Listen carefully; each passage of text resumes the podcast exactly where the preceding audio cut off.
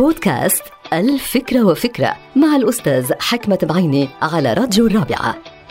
اليوم بدي أحكي عن فكرة بسيطة، وهي أنه ليس كل من ينجح في عمله هو من البارعين، وليس كل من يبرع في عمله هو من الناجحين. والفكرة كمان بتقول ليس كل شخص مشهور هو شخص مهم، وليس كل شخص مهم هو شخص مشهور.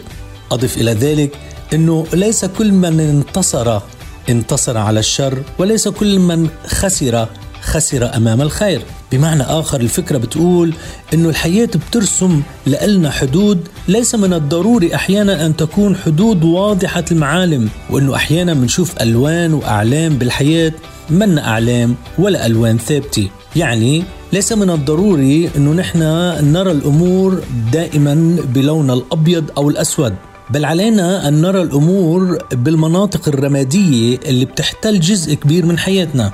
يعني مش كل إنسان بارع هو إنسان ناجح، تخيلوا، وليس كل إنسان ناجح بارع. أحيانا هذه الأمور لا تحصل.